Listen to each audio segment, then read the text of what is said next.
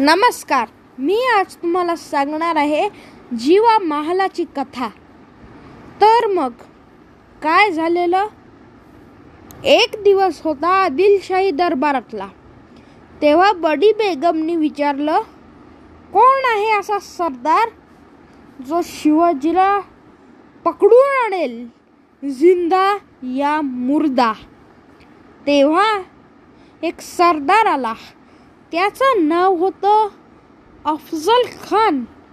तो बोलला मैं लावूंगा सिवा को जिंदा या मुर्दा. आणि त्यांनी विडा उचलला. बदी बेगम खुश झाली. तिने त्याला वीस हजाराची फौज दिली. अफजल खान निघाला.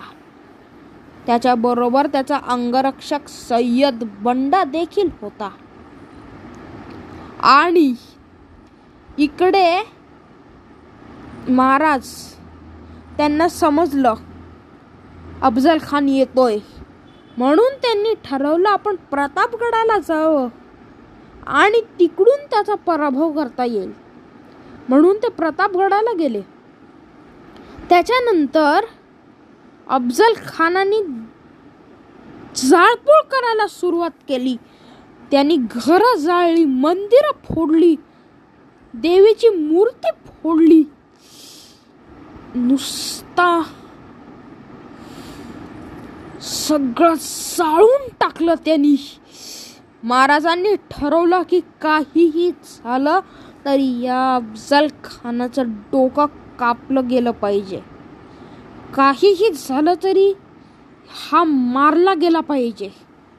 म्हणून आपण अफजल खानाने महाराजांना आधीच एक पत्र लिहिलं.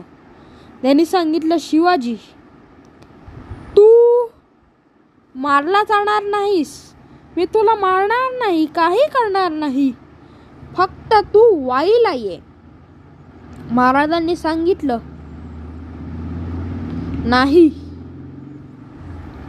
आम्ही नाही येऊ शकत वाईला कारण आम्ही तुम्हाला घाबरलोय खान साहेब म्हणून तुम्ही प्रतापगडाला या. हे उत्तर कारण महाराजांना माहिती होतं की वाईला बोलावल्यावरती खान आपल्याला मारणार. कारण आपली फौज खूप कमी आहे. म्हणून याला प्रतापगडावर बोलवणंच उचित ठरेल. त्यांनी एक पत्र पाठवले व खानास सांगितले खानसाहेब मी फार घाबरलो आहे माझ्यात एवढी शक्ती नाही की मी तुमच्याशी मुकाबला करीन. नाही तर माझ्यात एवढी हिंमत नाही की मी तुमच्यासमोर येईन. म्हणून तुम्ही प्रतापगडालाच यावे. हेच उत्तर आले. अफजल खान हसायला लागला आणि त्यांनी ठरवले की मी दा त्यांनी पत्र लिहिले. मी दहा अंगरक्षक घेऊन येईन. तू पण दहा अंगरक्षक घेऊन ये. पण सगळ्यात वाईट जे होणार होतं जे सगळ्यात वाईट अफजल खान करत होता ते माहिती नव्हतं. तो सय्यद बंडाला घेऊन परशामी आणण्यात येत होता. महाराजांनी सांगितलेलं की आम्ही तुमच्यासाठी शामियाना बांधू पण तुम्ही कोणालाही आत आणायचं नाही. तेव्हा त्या अफजल खानाने सय्यद बंडाला आणला. महाराजांनी भेटीचा दिवस आला. महाराजांनी अंगात चिलखत चढवलं. त्यावर अंगारखा घातला. डोक्यावर एक जिरोटोप ठेवला. त्याच्यावर नेहमीप्रमाणे फेटाही बांधला. बोटात वाघ नखा घातली. एक बिछवा घेतला आणि आपली तलवार घेतली. मग महाराज निघाले आणि त्यांनी सय्यद बंडाला शामियाण्यात पाहिला. त्यांनी गोपीनाथ पंतांद्वारे एक संदेश पाठवला. त्यांनी सांगितलं खानसाहेब आम्ही तुम्हाला फार घाबरलोय घाबरवलं आमच्यात एवढी हिंमत नाही की आम्ही तुमच्यासमोर येऊ पण आमची ही हिंमत नाही आम्ही सय्यद बंडासमोर यायची कारण आम्ही त्याला खूप घाबरतो.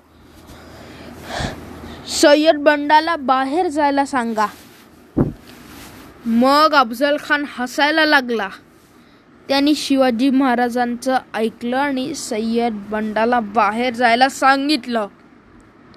त्यानंतर शिवाजी महाराज आत आले. शिव अफजल खानाने महाराजांना जवळ बोलवलं आणि पोटाशी घ्यायचं नाटक करून महाराजांची मान आपल्या कुशीत दाबली आणि महाराजांच्या पाठीत खंजर मारला. पण महाराज वाचले. त्यांनी आपली आपली वाघनखा पाहिली आणि वाघनखा अफजल खानाच्या पोटात घुसवली. अफजल खानाने महाराजांना सोडले. त्याची कट्यार खाली पडली. आता महाराज थांबले नाहीत. त्यांनी बिछवा काढला आणि अफजल खानाच्या पोटात घुसवला. आणि अफजल खान जमिनीवर लोळला. ह्याच्यानंतर कृष्णाजी भास्कर यांनी हे पाहिलं आणि त्यांनी अफजल खानाला त्याची तलवार दिली.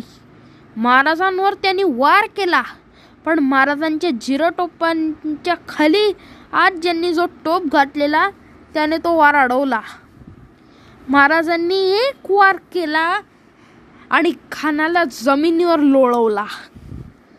हे पाहताच कृष्णाजी भास्कर यांनी महाराजांवर वार केला. महाराजांनी तलवारीनं तो वार अडवला आणि सांगितलं पंत जाणे.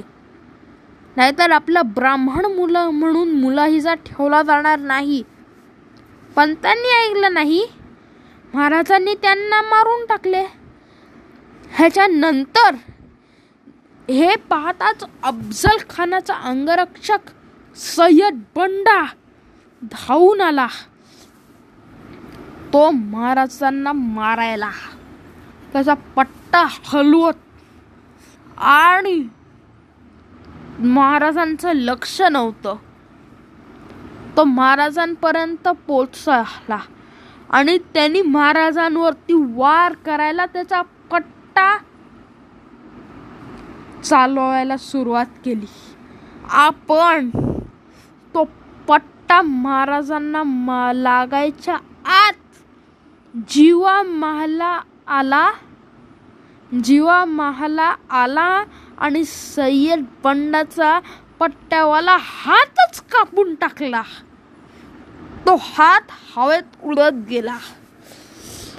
सय्यद बंडा ओरडू लागला व तो जमिनीवर कोसळला. सय्यद बंडा मेला. कारण जीवा मालाने त्याचा एक हातच तोडून टाकला.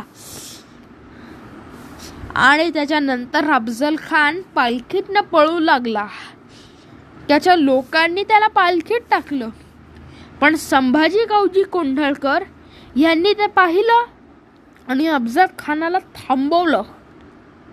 जे लोक पालखी नेत होते ना त्यांचे पाय कापून टाकले. मग संभाजी कावजी कोंढाळकर यांनी अफजल खानाचं मुंडक मारलं. आणि मग महाराजांसमोर नेलं. मग पुढच्या दिवशी महाराज म्हणाले जीवा आजपासून असं म्हणलं जाईल की होता जीवा म्हणून वाचला शिवा. धन्यवाद.